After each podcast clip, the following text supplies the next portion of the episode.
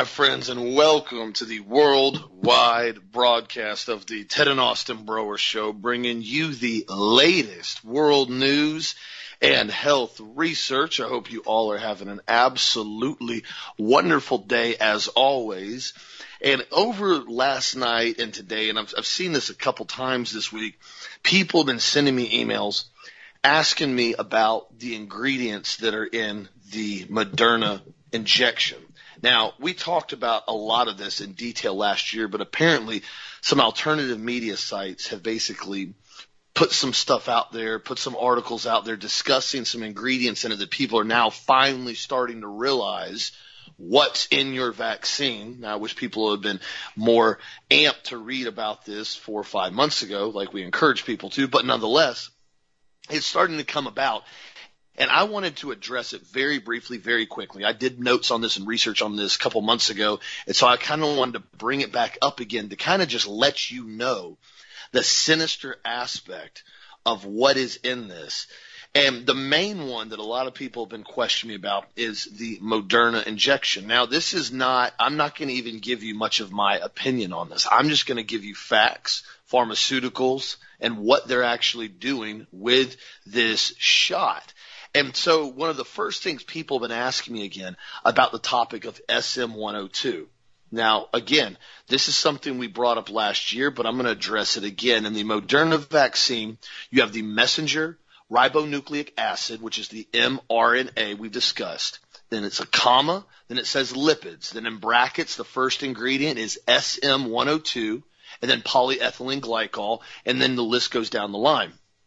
Now, SM102 is something that has been getting more publicity now in the last couple days because people have actually been researching it. Now, just starting off to put it in basic terms, you can look this up on Wikipedia, which has it cited with multiple references. SM102. What is it? SM102 is an ionable amino lipid that has been used in combination with other lipids in the formation of lipid nanoparticles. It is a fat-based nanoparticle. Administration of luciferase RNA and SM102 containing lipid nanoparticles induces luciferase expression in mice. Formulations containing SM102 have been used in the development of lipid nanoparticles for delivery of RNA-based vaccines. Now, I know that wasn't very basic, but let me break it down for you. When you hear the term luciferase, now obviously the beginning of it is Lucifer. That's, that's the term Lucifer, as in light. Now, if you look up luciferase and what that means, it is a genetic term for the class of oxidative enzymes that produce bioluminescence and are, are usually distinguished in photoproteins. They were invented with the word Lucifer and Luciferase for the substrate and enzyme. Both words were derived from the Latin word Lucifer, meaning light bearer. This is all you can. This is all documented on Wikipedia. I got all the links going on the website. Luciferase is widely used in biotechnology and reporter genes as an application for fluorescent proteins. However, unlike fluorescent proteins, luciferase does not require an external light source. So I'm going to go back to the original definition of the SM102, the main ingredient that is in Moderna. It induces luciferase expression in mice, meaning it basically can make them glow whenever you actually look at it under certain lights. It produces light inside their body. It doesn't need light to do so. You think of something like, um, say, Trijicon glow sights on a, on a Glock, you know, so forth. You leave them under light, they glow really strong, right? A lot of times they haven't seen light in a while, they're not as strong as they are. This doesn't have to have any external light to glow ever. So this actually is basically able to be seen. This is where the concept came in and they were discussing being able to use a certain light frequency to test to see if you've had your shot. This is one of the reasons why you've seen a lot of these videos where individuals are putting magnets up to their injection site where they got the shot on the left side of their arm or the right side of their arm and the magnet sticks to the injection site. They put the magnet on the other shoulder where there was no injection. It falls right off. They're nanoparticles that are being injected into your body. This, I mean, this isn't being hidden. This isn't me giving you my opinion. This is facts that I'm reading right from references of what's in this compound. Now it's also interesting about it. SM102 can only be transferred and stored in a solution of chloroform. It has to be kept 100 milligrams per milliliter of chloroform and kept at negative 20 degrees Celsius, basically with dry ice. Then what they do is they extract the SM102 out of it and use it in these shots. Now, this is one of the reasons why Pfizer and Moderna have to keep their basically vaccines so cold on storage. Pfizer uses a completely different one. I'll get in here too in a minute. But the safety data from Cayman Chemicals, the company that actually produces SM102, it is listed under hazardous identifications as flammable liquid, highly flammable liquid and vapor, skull and crossbones, acute toxicity, fatal in contact with skin, carcinogenic health hazards, suspected of causing cancer, suspected of damaging fertility or unborn children, cause damage to the central nervous system, kidneys, liver, respiratory system over prolonged or repeated exposure, aquatic chronic toxicity, very toxic to aquatic life with long lasting effects. That's SM102. Now the amount that they're putting in these shots is very, very, very small. But as dad has talked about before, if you take a big old box of rat poison and you put a glass of water beside it, and I take a little, little scoop, little scoop of rat poison, just a tiny one, and I drop it in the water and I go, dude, listen, this is okay to drink because it's only a small amount of rat poison in the water, and I slide you the glass across the table, and you look at it, and I go, dude, it's totally fine. Just a glass of water, little bit of rat poison, tiny amount. The question is, are you going to drink it? Just a question. Now, the thing about this is with SM102, if you look at the LD50 value of it, which is the lethal, lethal dose within the 50% of the controlled group, meaning how much does it take to kill 50% of the group? Is essentially what LD50 means. And if you look at it, when they discuss it with mice, it's 40 milligrams per kilogram, which is quite a bit for a human, meaning it's about 3,000 to 3,600 milligrams per uh, for per a grown man to be a lethal dose essentially.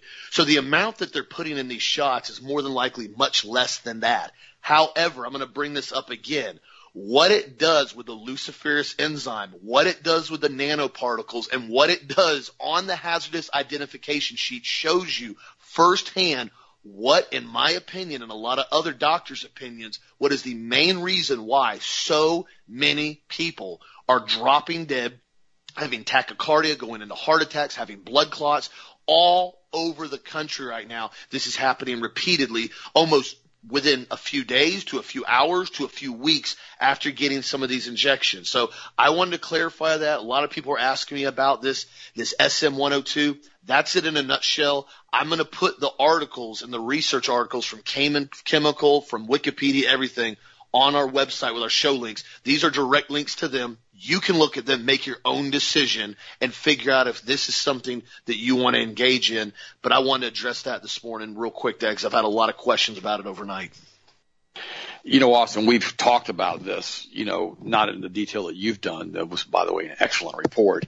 Uh, but we've talked about how bad this product is and we we joked about it last year as far as not in a funny way but in an ironic way and that it had to be kept at like you know 80 degrees below zero what was so reactive in it that you had to basically freeze it to that point so it wouldn't continue to react inside of the vial until you basically thaw it out and inject it into human. And the sad part about all of this is, is I continue to talk to people who've gotten the vaccine uh, last night we were at the city planning commission meeting here in Auburndale, and right in the middle of the doggone meeting. Now I don't know if it was COVID related or not. I don't know, but uh, you know I, I remember I was heard the man talking about getting his vaccine a month ago. This guy is in the middle of the meeting and has like a giant seizure, heart attack, stroke. Don't know what happened. He coded, straight died right in the middle of the meeting. They paddled him, brought him back, and then he was screaming and screaming as they brought him down the stairs. And you ask yourself a question. Is this vaccine related? I mean, we're to the point now of thinking, is everything vaccine related? There are so many people having all of these horrible, horrible side effects. And you know, strokes and blood clots and heart attacks all over the world now because of these injections. So you ask yourself a simple question every time you see this.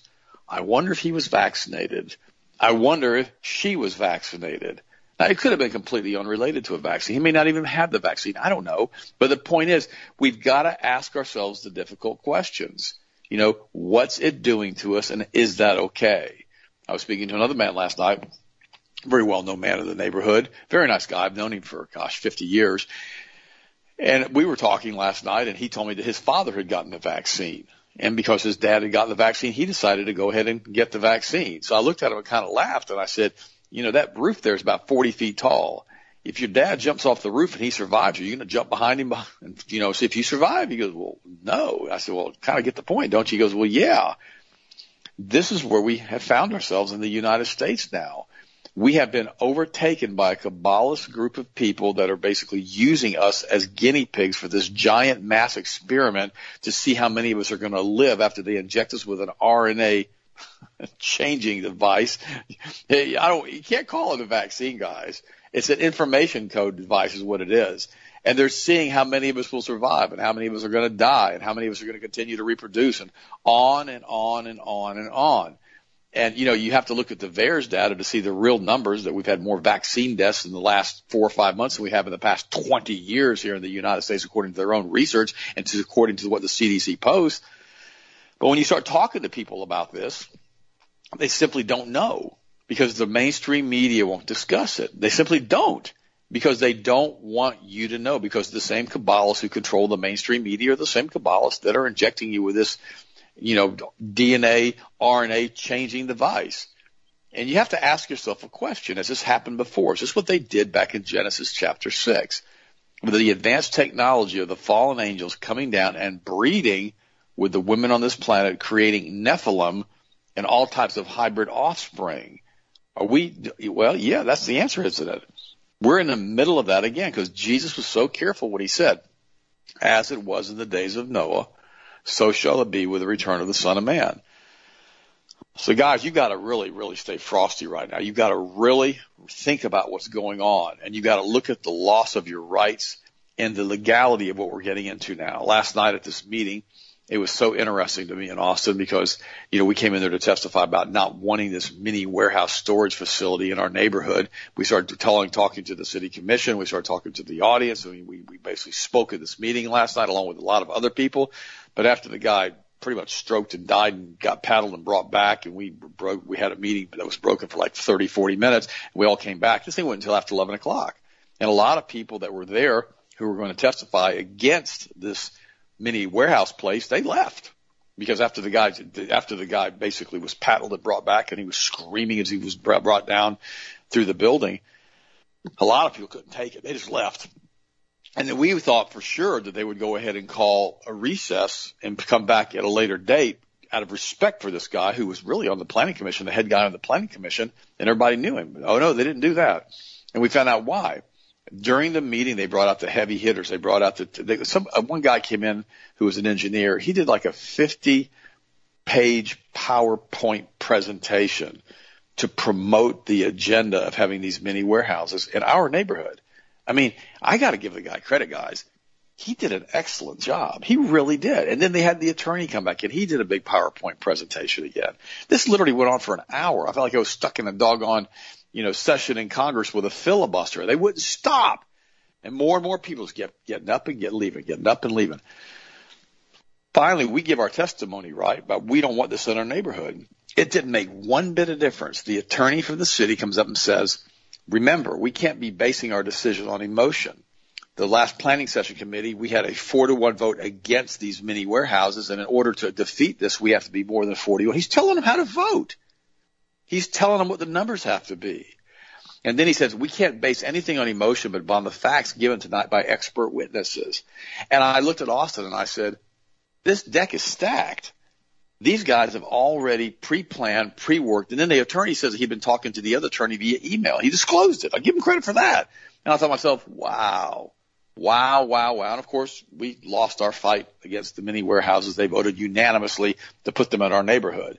And you think, wow, Ted, that's awful. Well, yeah, but you know what it did though? It taught me about the depth of the machinations that are involved, even in local politics, and how you have to follow the money.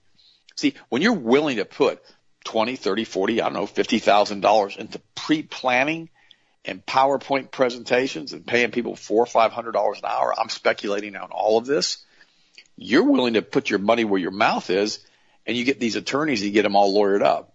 I remember I was watching that movie one time, Jurassic Park, the very first one, and the attorney was in there talking, and somebody says, "Well, once you get these blood sucking attorneys involved, you, you you got a problem." And see, and I'm not saying the guys last night were bloodsuckers. I'm not saying that. I'm just saying that once people lawyer up and they go to that extent to get something done, uh, it's pretty difficult to beat it unless you really come back in with your own expert testimony. See, I have no idea that we had to have expert testimony with a PowerPoint presentation. Why? Because when you speak at these meetings, they give you three minutes. Three minutes. That's it. So if you come in with a 20 point PowerPoint presentation or you bring an expert witness in to testify, they won't even give them more than three minutes. So the whole thing is completely and totally just staged. It's staged in most cases. So you kind of look back on it, you go, wow, that was really interesting. But it lets you know just how absolute this government, how should I say, is not being run by the people for the people for the neighborhoods. In fact, we brought up about it. We didn't want it. that wasn't even discussed when they had a we, we they they did their PowerPoint presentation. Then the people got up and talked about how nobody wanted this thing. I think one person said yes that was involved with it, and then they came back in and they started talking again, and they basically convinced themselves with the attorneys and the attorneys talking to the attorneys and to the commissioners about why they needed to pass this, and that went on for another 30 minutes. It was very, very interesting to watch it from a local level and to realize – that unless we change some of these rules at a local level, unless we actually don't allow them to come in and do what they did, it's futile. I mean, it's completely futile effort to go in and try to change this. And I thought that was interesting last night. But I, I want to give you guys a heads up on what we did last night. But here's the thing. We were there until 11 o'clock. Me and Sharon and Austin. We hung in there until the end. Finally, when they were about to vote, I wasn't going to give them should I say this, the satisfaction, which I don't think they really cared about me watching them vote against everything that we had stood for. So I got up and walked out. I told Sharon and Austin, I said, this thing's been decided before we got here. I'm d- done. And I just got up and walked out. I just got up and walked out. And then right after that, Austin, Austin stayed to watch the vote. And then we walked out to the cars and he was coming out and he goes, wow. And see, that's the level that we have just on a local government. Can you imagine what it must be like as far as what's going on with the machinations, behind the scenes activities in the federal government right now with these international banks in control of all these institutions and organizations and media giants. It's an interesting experience. Now you say, well, do you wish you hadn't done it? Do you wish you hadn't got involved? Absolutely not. I'm glad I got involved. I'm glad I got to see it. I'm glad I got to talk about it on the show today. And quite frankly, one of the top guys who was trying to do it I texted him last night. He's a friend of mine. I've known him for 50 years. I said, wow, you guys were really prepared. your attorneys did a great job. I just didn't, didn't see it coming that way. And see, this is the attitude you've got to take. Because remember, guys, it doesn't matter what happened last night, does it? Does it matter? Why? For this is the day the Lord hath made, and I will rejoice and I will be glad in it. For we can do all things through Christ who strengthens us. But I've learned a lot last night about preparation, expert testimony, and all of the different things that we see now from, how should I say, a legislative basis just on the local levels and how we have to go in there and help create systemic change from the bottom up. Very, very, very important. We talked about that with the school board here in Polk County. So we've got a lot of work to do, a lot. And so no, I wasn't discouraged last night. I was energized that God put me in a position in a place that I could see what was going on last night so I could realize what needs to be done from the grassroots level. Austin, what do you think, bud? Oh, you're absolutely right. And and one thing that I haven't even discussed with you out on it because I was researching a bunch of it last night. This is not the first time something like this has happened in this country or state or city or anywhere. Um, they now have themselves set up for a lawsuit if we want to produce one. Elkhorn residents of Nebraska had this exact same situation happen where they basically had a big giant storage business come in and they did not want it. The residents did not want it and they passed it. The actual planning department passed it and then the city commission passed it and then they basically sued them and they've been in lawsuits for years now and it's been tied up in litigation. Now, here's the million dollar question that we'll be looking at. And I'm going to be talking to Harrison about this, and we'll keep you guys continually posted. The Planning Commission voted four to one against it in the first meeting or the one of the meetings that we were at prior when we were there. They said, nope, the residents don't want this. We're not voting for this. We vote against this. We do not think this is something that's applicable in the area. Well, then the city commission last night, as dad just explained to you, voted in favor of it and they had to vote more than four to one in order for that to happen. So now what you have is an open, basically an open case to the planning commission voted no, the city commission voted yes, and the public does not want it. So now they have themselves opened up for a lawsuit that can now hold up this entire project for years and years and years and years until finally somebody wants to say, okay, we're basically going to capitulate on something or we're going to do something that the citizens want. Now, I'm not saying I'm going to go that area. I'm saying that's what's opened up now on the books for them. So we'll continue to keep everybody apprised of what's really going on. Also, too, in other news, this is something that I found very interesting. This is something that I have not heard anybody talk about in this country yet is our people that are being shot up with this experimental injection, are they allowed to give blood? Hmm, I haven't heard that.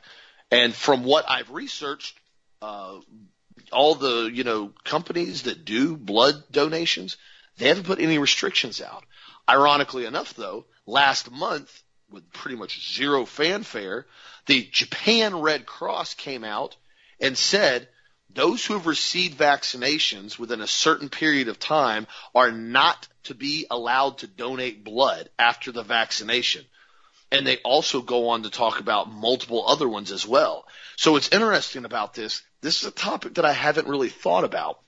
Are people that are getting vaccinated, or should I say injected with this gene editing shot, going out now and giving blood right afterwards? And does that mean this luciferase enzyme, this RNA spike protein, is this now going to start circulating through the blood drives when these blood draws start coming in and people start basically donating blood? Just thought I would throw that out there. So be very cautious of that right now with what's going on. Also, too, in other news, just another heads up on it, Sweden has now recorded more than 30,000 cases of significant side effects tied to the AstraZeneca injection. Sweden's Medical Products Agency reported that as of last week, the Scandinavian nation tallied 31,844 reports of serious adverse linked to the shot rollout. Sweden presently offers three different COVID shots, Moderna, Pfizer, and AstraZeneca,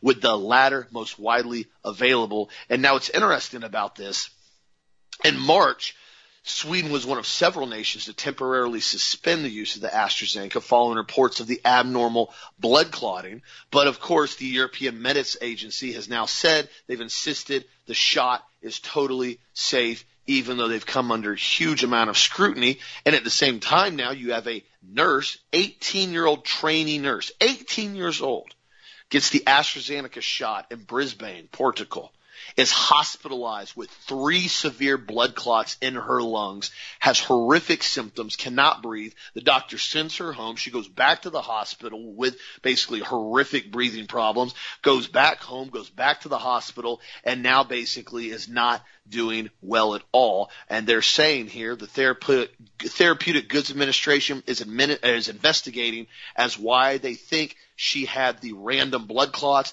Well, I can tell you right now, there's no oddity to this. This is not abnormal. When you start injecting these level of compounds, and I just told you guys earlier, I explained to you just in one of the shots, the SM102, what that stuff is and what it's designated as far as hazardous. It doesn't take a whole lot of this stuff to make certain people sick, especially depending on their makeup in their body. Because remember, genetics, certain people are stronger than other people. It's just a fact. You can sit there and argue with me on it or say, oh, you can't say that, but it's just a fact. That's why you have some people that are naturally 6'8", 280 pounds, and you have other people that are 5 foot 2, 100 pounds. It's your genetic makeup. It what makes you you. And so certain people, I think, are more susceptible and less susceptible to the significant toxic exposure. And that is why we're seeing such a broad range of certain people having horrible horrible side effects and other people not having so horrible side effects. Also, too, in one other news I want to bring up, I'm going to get us back to that. I want to bring this up. Fidelity now is now trying to draw in a long, a younger crowd for the next generation of day traders and investors. They have now come out and they said they are launching new credit and debit cards along with investing and savings accounts to teenagers aged 13 to 17. Fidelity will not be charging any account fees or commissions for online trading. Now, here's what's interesting about this. A, a 13 year old does not need to have a trading account to be investing in cryptocurrency and other stocks. That's idiotic.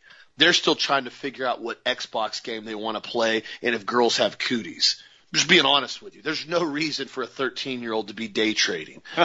Secondly, this, in my opinion, this is my opinion, this is being done to try to draw in as many of the younger kids as they can to get them wrapped up in this stock market debacle to continue to keep the market going up more and more and more and more and more. Because remember, a lot of these kids are going to build margin accounts if they allow them to do it. Meaning they're going to be able to leverage out money they have in the stock market. Meaning if they short the market too aggressively and they have a margin account, they're going to be on the hold for way more money than they have in their account. Now, I don't know, I don't know if Fidelity is going to allow them to do this, have margin accounts, but it seems very odd to me that we're seeing the stock market and the Dow and all these numbers going to these astronomical levels right now. And we're now bringing in, we're trying to bring in 13 to 17 year olds to start day trading and investing on the market. It sounds to me like they're trying to get as many kids as they can into this digital world because you got to remember, like 70 to 80% of the stock market is controlled by a super minute part of the population. Remember they said that before when they were dealing with Bitcoin. That's why Bitcoin, somebody, you know, Elon Musk can send out a mean tweet and Bitcoin goes from 58, 59,000 down to 42,000. It's unbelievably volatile market right now. Now, can you make money in it? Absolutely. You want to play around, make some cash, gamble on it, roulette, but I'm not telling you what to do. You do what you want. There's just money to be made in it. There's also a lot of money to be lost in it. So it seems very odd to me with all these things going in right now with the economy, with the markets, with the hyper, well, not hyperinflation, but inflationary aspects we're seeing. We're now drawing in 13 to 17 year olds through Fidelity to start day trading. Very odd to me, Dad. What do you think? You know, Austin, I, I learned something a long, long time ago when it comes to financial investments. When you're using brokers or basically investment people. You've got about 5% of the investment people are really good and they really care about their clients and they really care about maintaining your capital and maintaining your, how should I say this, your principal that you put in that you've earned after income taxes. I mean, look at it this way. Let's say you make a thousand dollars and you're in the 38% tax bracket plus social security and all the other stuff. You're only going to get to keep you know, $40 or $400 out of that thousand. And when you invest that $400, you're investing $1,000 in pre-tax income, right? And if you start losing that principal that you had paid income tax on, that's a lot of loss. It really is. And a lot of these guys who basically do this, they don't care. If you make money or you lose money or you lose all of your principal, they don't care as long as they get paid their commissions. I learned that one the hard way over the last 40, 50 years. And the sad part about it is, is that a lot of people never learn it. They really think that these guys have a fiduciary responsibility to maintain principle and they don't. They want to make sure they get paid their commissions when you sell. They want to get paid their commissions when you buy. They don't care if you buy high and sell low. They get paid both directions. And so be very, very, very careful. You know, there's a good book you can all read. It's a great book. It's called The Richest Man in Babylon. And I'm not going to go into detail on what it says, but I can give you a little principle of what it means. It basically says take 10% of your investments that you have come in or 10% of your net worth or let's say you have that $400 that you've cleared after you've made a thousand, which is ludicrous that we have to pay that much in taxes. Now we're like living in serfdom world. But let's say we have that 40, $400. Take $40. Take $40 of that and invest it in precious metals. Yeah, you, you heard me say that, right? Just invest it. And regardless of what you put into the markets, regardless of what you put into these things, consider the metal, the hard currency, the actual something that has worth other than just digital. Consider that 10% every single time. So in other words, now you have to budget yourself to 30% of your income because you only got to keep 40% of it anyhow. And so now you keep that 10% and just keep doing it. Every time you get a paycheck, just throw it in a cookie jar until you have enough money to buy some silver coins or some whatever and just keep doing that your entire life. And you will be shocked at what happens to you within 10 to 15 to 20 years because your friends, the vast majority of them aren't going to do that. They're not going to buy precious metal. They're not going to invest in real assets. And then if the, how should I say, the proverbial poop hits the fan and the stock market goes from 30,000 back down to five, which it could do. I mean, if we've seen crazier things in our life, all of a sudden you're still sitting there on your assets that you had. And you go, wow, I'm still okay. I'm still okay. The next thing you need to do, and this is really important, this is like something that's way out there for most people, you need to take a real look at your house and you need to take a real look at how to pay the house off. You think, well, there's no way you're ever paying the house off. Not nowadays. No, you can do it. It's just, it's, you have to be focused. Maybe you can't go out and eat dinner as much. Okay. Maybe you can't spend 40, 50, 60, 100, whatever money you spend on a meal and just apply that money towards your mortgage extra month every month. In other words, if you have a 15 now, and I always recommend, I don't try to go with 30 year mortgages or 40 year mortgages. I try to do 15 year mortgages. They're not that much more money. You pay a lot less interest and just start pumping a little bit more money towards the principal every month. You know, just have send them a check, principal only, principal only, and make sure you check with your mortgage company to make sure they're going to even allow you to do that. Sometimes they want you to pay X amount. I remember there was a company we used back in the 90s, and they would actually re-amortize the note if you would put down like 20% of the balance that was left. So if you owed 100,000 on a house and you gave them 20,000, they would re-amortize the note and reduce the payments every month. That's a pretty cool way of doing it. Then you save up, save up, save up, and you all of a sudden your house payment goes down on top of everything else. That was kind of cool. And so if you do all of that stuff, you save that 10%, you try to pay off your house, and you know what? Just because you're driving a truck that's five years old that's running perfectly doesn't mean you need to buy a new truck. you say, well, what do you mean by that, Ted? Well, you, you don't need to buy a new truck. If you got a, if you got a car that's running perfectly, you, you don't really need to buy a new car. You know, many of the cars nowadays, especially the Hondas and the Toyotas, they'll run to be, they'll run two, three, four hundred thousand miles if you maintain them and they stay in pretty good shape. And it, it doesn't cost much. I mean, you really want to be saddled with a thousand dollar a month truck payment or car payment? I mean, is that something you really want to get involved in? And the other thing I'd be really careful with too is are leases on automobiles. You know, if you ever get into a lease situation where you have to pay a lease every month, but you have no equity being built up, if you have a car that has massive depreciation, that's not a bad idea. Sometimes it may work out for you. We're not suggesting that you do it. But if you've got a vehicle like a pickup truck diesel that really maintains its value or a Honda or a Toyota, you get a Honda that basically, let's say costs $40,000 and that Honda lease is going to be seven, eight hundred dollars a month. And all of a sudden you go over six hundred dollars a month for three years. Well, you know, you're going to have twenty thousand dollars, twenty five thousand dollars in that lease after three or four years. And you go, okay, well the car is still going to be worth a whole lot more than what you've paid on it. In other words, if you've now paid $30,000 on a $40,000 Honda, you only have about $10,000 left. You'd have that thing paid for. And that car is still worth, let's say, $32,000, $33,000. Well, you just gave them another $20,000 in equity. Now, if they give you the lease for the purchase price of whatever the buyout's going to be from what you've paid it down to, that's okay too, but most companies don't do that anymore. So be really, really careful with your finances. Think about what you're doing. And we tell you guys all the time, make sure you store up some ammo, store up some food, store up some water, store up some supplements. Because guys, the way they're doing this with all these machinations at the international levels now with these international banking cartels, these cabals that are running the world, these guys are doing everything they can to create as much maximum chaos as they possibly can.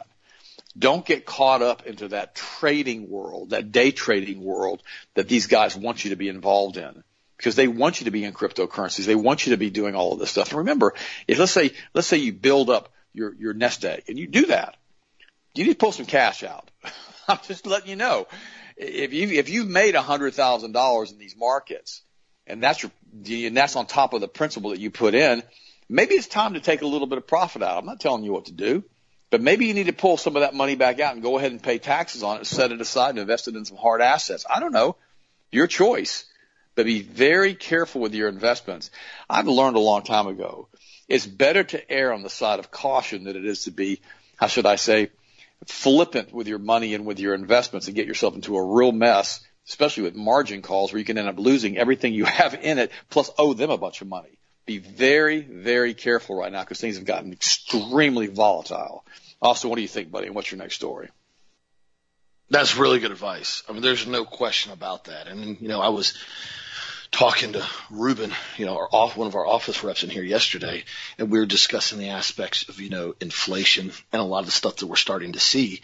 And, um, you know, he saw what happened in Venezuela firsthand, and he's told me the same thing. He goes, this is exactly how everything started down there. And I said, yeah, I said, but the one thing about it, I said, the United States, because we're the reserve currency of the world, it's not going to happen as fast. It's going to be much more difficult to have real true hyperinflation. But what that does mean is once it does start to hit the head, once it really starts to go out of the park, it's going to be bad because the vast majority, the problem is this is a fact, the vast majority of the American populace has no idea how to handle themselves in any type of significant crisis. You know, we've seen that in a lot of states where they weren't expecting something and all of a sudden they got hit with a small natural disaster and it's unbelievably chaotic. You know, down here in Florida, we're pretty used to having horrible stuff happen all the time with hurricanes and huge storms and lightning and tornadoes. And you just get to the point where you're like, okay, these are the required things I have to have stored up and prepped and stocked up. You need to make sure you have a generator. You need to make sure you have food. You need to make sure you have water, water filtration. Make sure you have your ammo back up and have, you know, an adequate defensive weapon in the event that you need it. And so when you start getting used to that, it's not that difficult to understand it. But the problem is the vast majority of Americans are woefully inadequately prepared for this. And this has been exactly what they tried to do on purpose. This was not by accident. This whole thing last year from what they did by using this COVID, this mutated virus that they brewed up in a lab with Fauci giving them money for the gain of function and used it on the populace and then told everybody you can't work. You do not have the right to work. You do not have the right to keep your business open. Ah, Costco and Sam's and everybody else is basically they're fine. Don't worry about them. They're full capacity. They can do whatever they want, but you you can't work. This was all about getting people dependent on the government. And now you see what's happened all across the country. Over 8 million available jobs currently right now because people don't want to work. You get five, six, seven hundred dollars a week with all these benefits. Wait, what are you going to go? What are you going to go back to work? You're going to go work at McDonald's for, you know, ten, twelve bucks an hour and flip burgers? A lot of people are like, no. Now, a lot of the higher end jobs, they're still, they're still taken. They're not, those aren't in very much excess still because a lot of the people that are really skilled, especially with tech jobs and stuff like that, they're staying slammed right now. I talked to a buddy of mine the other day.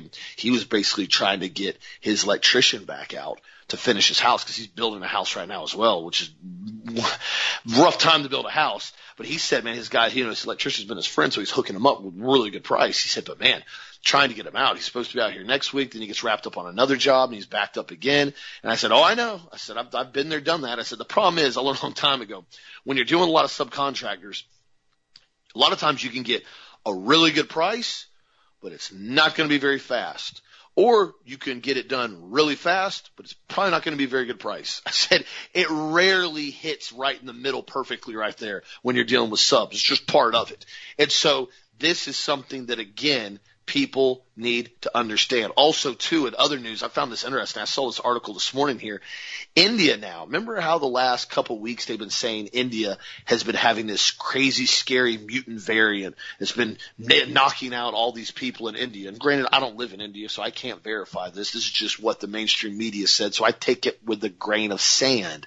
But now they are saying here that the Ministry of Health and Family Welfare basically are coming out now and the India Health Ministry updated its guidelines and they said basically the agency is now saying that people should consider taking ivermectin and also hydroxychloroquine per protocol as prescribed by their treating medical officer. Ironically enough now, the alleged COVID cases have started to plummet in India already. Isn't that funny how the same thing happened over here, but the media and the WHO and the CDC came out and said, no, you can't do that. You can't use those compounds. You can't use any of those. So they could make sure that there were no available treatments so they could get this COVID injection pushed out in the market. Not surprising, easy to figure out why they're doing it, what they're doing with it. The same reason why FDA's now been trying to hammer N-acetylcysteine because the same research that Dad talked about in detail last Friday on the Hagmann show and we discussed. They do not want people maintaining their immune systems. This is why you will not hear them talk about vitamin C, vitamin D, and zinc for maintaining a healthy immune system. They won't talk about it. They do not want immune systems built up. They don't want people being strong. This is why they've gone basically to the uh, the Atilis gym up there with Ian and those guys, and they've been hammering them for the last year. They have hundreds of thousands of dollars in fines now that they've now pierced the LLC, and they're saying that the owners of the gym are now responsible for the fines of the business. And they come out and said, where, where is your evidence? Where's your evidence that anybody has contracted one single case of COVID for our gym? There's zero. They have everything documented, piles of documentation, reports, everything. Nope, doesn't matter. You defied the order up here to lock down. They said, we're going to continue to fight. And I got to give those guys credit up there. They have absolutely stood their ground. And I mean, they have been blasted. I mean, day and night in the media. The judge up there has been horrific. The governor up New Jersey is horrific. They have done everything they can to try to shove those guys down in a hole and prevent them from getting their information out there. But again, they've continued to stand up and fight. And they've continued to say, it doesn't matter. We're going to keep fighting. We are not going to shut down our gym. Where they were the same ones that had their doors padlocked. They ripped the doors off. They spent the night in the gym for almost a month straight, every single day, made sure people could get in there and work out. Because, and he said this repeatedly, this was never about a virus. It was all about control and con- intimidation and forcing the populace to consent to something that we should never have consented to. So again, I encourage everybody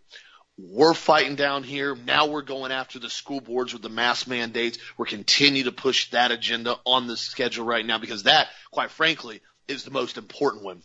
The fact that they're still trying to shove masks on these kids down here in Florida is asinine to me. I just actually had a text message right before the show from a buddy of mine who basically is a uh, he's a big manager over at Lowe's. And now, if you guys know, Lowe's has been trying to force people, their employees, to wear masks. Now, customers, I've never had to wear a mask, never been harassed at all about Lowe's, about wearing a mask, but their employees have.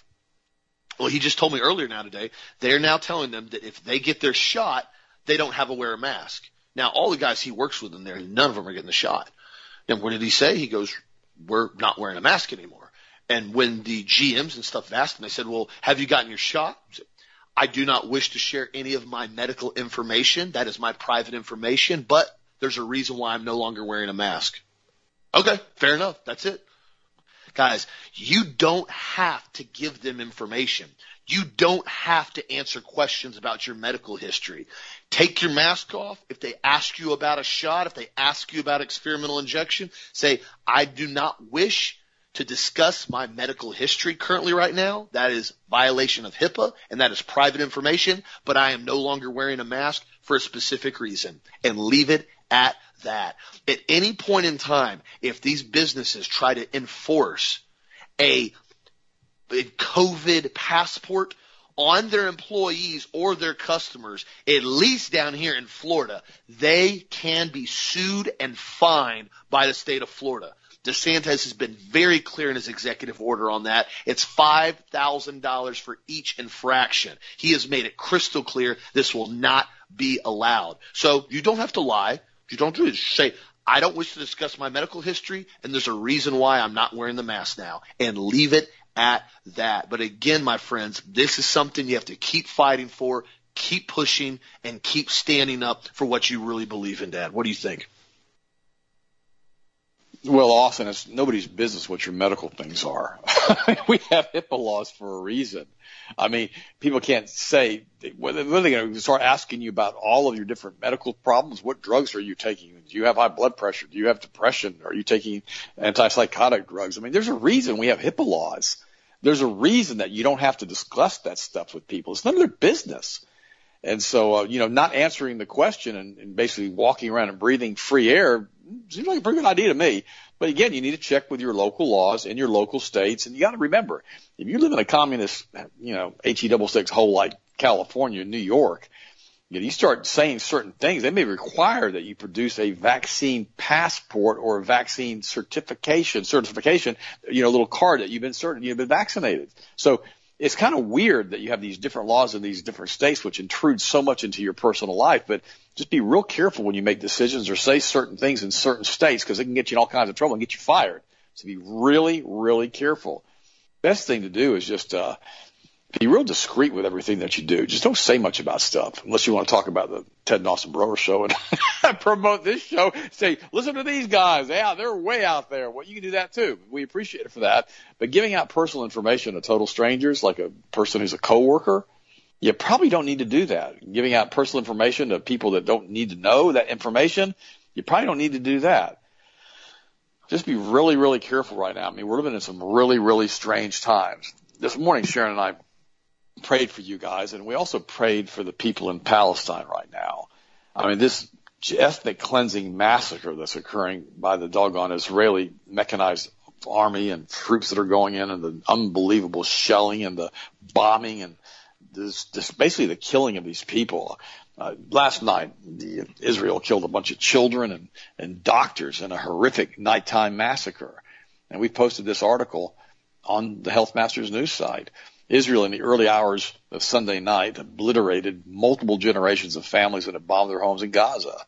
Around 1 a.m., Israeli warplanes launched a savage bombing campaign lasting at least an hour, firing 50 missiles into the area surrounding the Al Wida Street in Gaza City. Without warning, the bombs hit residential buildings, bringing them down on top of those inside. The death toll from the attacks has risen to 42. Guys, those are just numbers that they're guessing with including 10 children and 16 women, and 50 more were wounded. You say, well, that's not that many people who died. but what if it was your children? What if it was your wife? What if it was your sister? What if it was your doctor? I mean, all of a sudden, then you have a situation where it seems like it's pretty bad. Two prominent doctors were among the dead. As of Sunday evening, rescuers were still searching for survivors under the rubble. This is the raised the death toll in Gaza since Israel's bombing campaign began last Monday, at least 192. It's much higher than that. You can't take down entire buildings and destroy entire neighborhoods and kill a few hundred people. This includes 40, 58 children and 34 women. More than 1,200 people have been injured. In the attack early Sunday, multiple generations of the Al Quayak family, at least 17 people were killed. The youngest victim, Quam Saleh, said was six months old, and the oldest was 84 years old. And here's the problem with all of this stuff. If you think that you and I are going to get involved in what's going on in Gaza and in Palestine, and we're going to fix this generational, thousand year old fight, two thousand year old fight between Sarah and Hagar and Abraham and all the rest of this stuff that started a long, long time ago before you and I ever got here. Uh, you're not. The reality is this though. How many countries in the world give Israel hundreds of millions and billions of dollars on a regular basis in order to carry out these campaigns. And here's the other question I have. How many countries in the world tax their own people to give money to the United States? How much money does Germany give the United States in foreign aid every year? How much money does Israel give the United States in foreign aid every year? How much money does China give the United States in foreign aid or Russia in foreign aid? How many countries in Europe tax their people to send the money to the United States for foreign aid for the United States? And if they don't do that, which I don't know of any of them to do, why is it that we tax the people in the United States to send our money that we are basically being taxed for to embroil ourselves in foreign wars and support foreign military engagements against countries that have never done anything to us. The Palestinians haven't done anything to the United States. So why are we supporting Israel with billions of dollars in aid through our tax dollars? Uh, it's always ironic to me.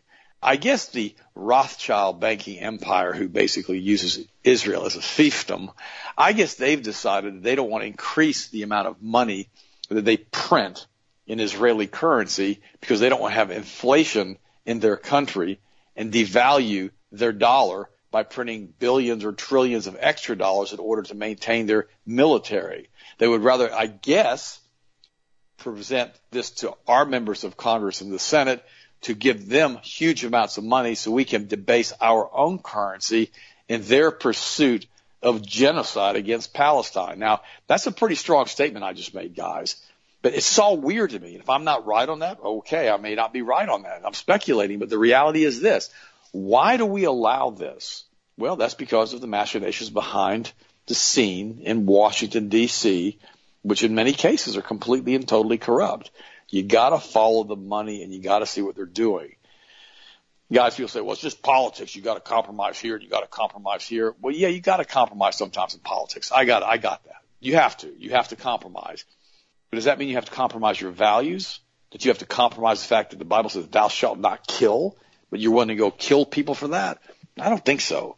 I think we have to base it on the Word of God. And if it goes against the Word of God, I think we have to say no to this and say, no, we're not just going to start taking people's lives because it seems prudent to do that from a political standpoint. To me, that's just silliness, and it's just absolutely a travesty and it's sinful. By the way, California, there are 41 district attorneys now who are opposing the early release of 63,000 prison inmates that they say will endanger the public. They're about to release 63,000 hardcore criminals into the basically population there in California, making that failed state even more of a nightmare to live in. By the way, Virginia, in Virginia, parents are fighting back against the school teaching critical race theory. You got to give these guys credit. We're seeing this all over the place because the one thing about it is, and I mentioned this a few weeks ago, when you start messing with a mama bear who's got cubs, you start messing with the wrong people because they'll fight for those cubs. And they don't want to have that critical race theory taught to these children anymore. Now, another question, could Dr. Shiva's case against Twitter censorship and big tech's immunity from lawsuits? Don't know.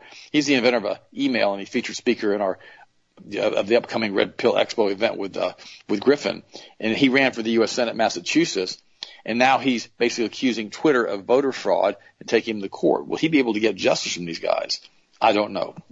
Good news is North Dakota has ended home equity theft by terminating government profits from property tax delinquent sales. So you forgot or couldn't pay your property taxes. They seize your house. They're saying that you can't do that. Most states sell tax delinquent property in auctions to the highest bidder, and the proceeds to pay all taxes, penalties, interest, and costs. Any leftover money belongs to the former owner. A new law was passed to stop local governments in North Dakota from seizing and selling valuable properties when the owners fell behind on property tax payments, and then keeping all of the profits as a windfall while the owners get nothing. This tax forfeiture abuse is known as home equity theft in Alabama, Colorado, Maine, Massachusetts, Michigan, Minnesota, New York, Oregon, Wisconsin. Governments not only keep the value of the unpaid property taxes and interest from the seize of the, home, the sale of the home, but they also keep any surplus value rather than returning it to the property owner. Wow. And so they're saying no to that now in North Dakota. Well, good, good for them. Guys, it was my privilege again to pray for you today. You guys are absolutely awesome. I love you guys. Thanks for supporting Health Masters. Remember, keep your supplements stocked up. It's really important. And thank you for the support of Health Masters. Also go ahead and finish it up and I will talk to you guys tomorrow. Absolutely. I guess I really continue to appreciate the support. Got a lot of people sending us, you know, encouraging emails. Just got a, you know, a letter in from another couple, Gannett Veen, basically out of Canada. And, uh, thank you again for your support thank you just for all the positivity that we're getting right now. As a lot of people know, we've always had a lot of people come after us, a lot of people attack us, and a lot of times I just don't even address it. I don't even, I just don't even respond to it because simply that's the best thing I learned a long time ago. Just ignore it, throw it in the shredder, go on with your day. Don't let it waste more than a second or two of your time simply because it's just not worth that. But again, the people that are supporting us, the people that are sending these emails, that are forwarding our articles, thank you again for that. And thank you for supporting Health Masters. We're going to continue to fight this fight as long as we can. May not win them all, but we're going to continue to do the best we can to at least stand up for what we believe in. And I told you guys that yesterday. Even if you don't win, even if it all comes crashing down in some cases, in some fights, in some courts, continue to keep fighting. Because when you stop fighting, you automatically lose and you tell them that you are no longer going to stand up for your rights and your convictions. And that's never something I want to have to admit. So thank you guys for the support of Health Masters. Be sure to check out the website if you need anything. The magnesium brain food, one of the most popular products we have on super sale right now for 10% off. The N-acetylcysteine, in stock still for as long as we can keep it in stock. We're still seeing what the FDA is trying to do, but no matter what, we're going to continue to supply you with the highest quality supplements we physically can. Also be sure to check out the food buckets always on the website. We try to keep a big stash of those right now for everybody, our local friends, our family, us here as much as we can. So be sure to check them out. And the product of the week, the last day, the Muscle Blast BCAA formula. Great product. Be sure to check it out on the website on sale right now and vote for what you want to see win product of the week. I appreciate you, my friends. Again, keep up the fight. No reason to get discouraged. Continue to push forward. Always forward. Always fight. Never quit on anything. So again, thank you for the support, my friends. Have a blessed, safe, awesome night. Stay prepped as always. And we'll talk to you again tomorrow as always.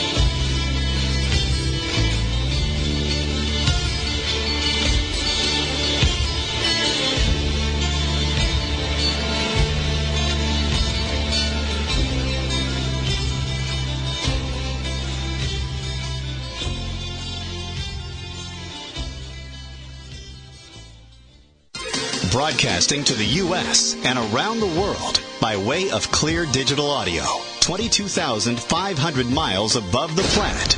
This is the Global Star Radio Network.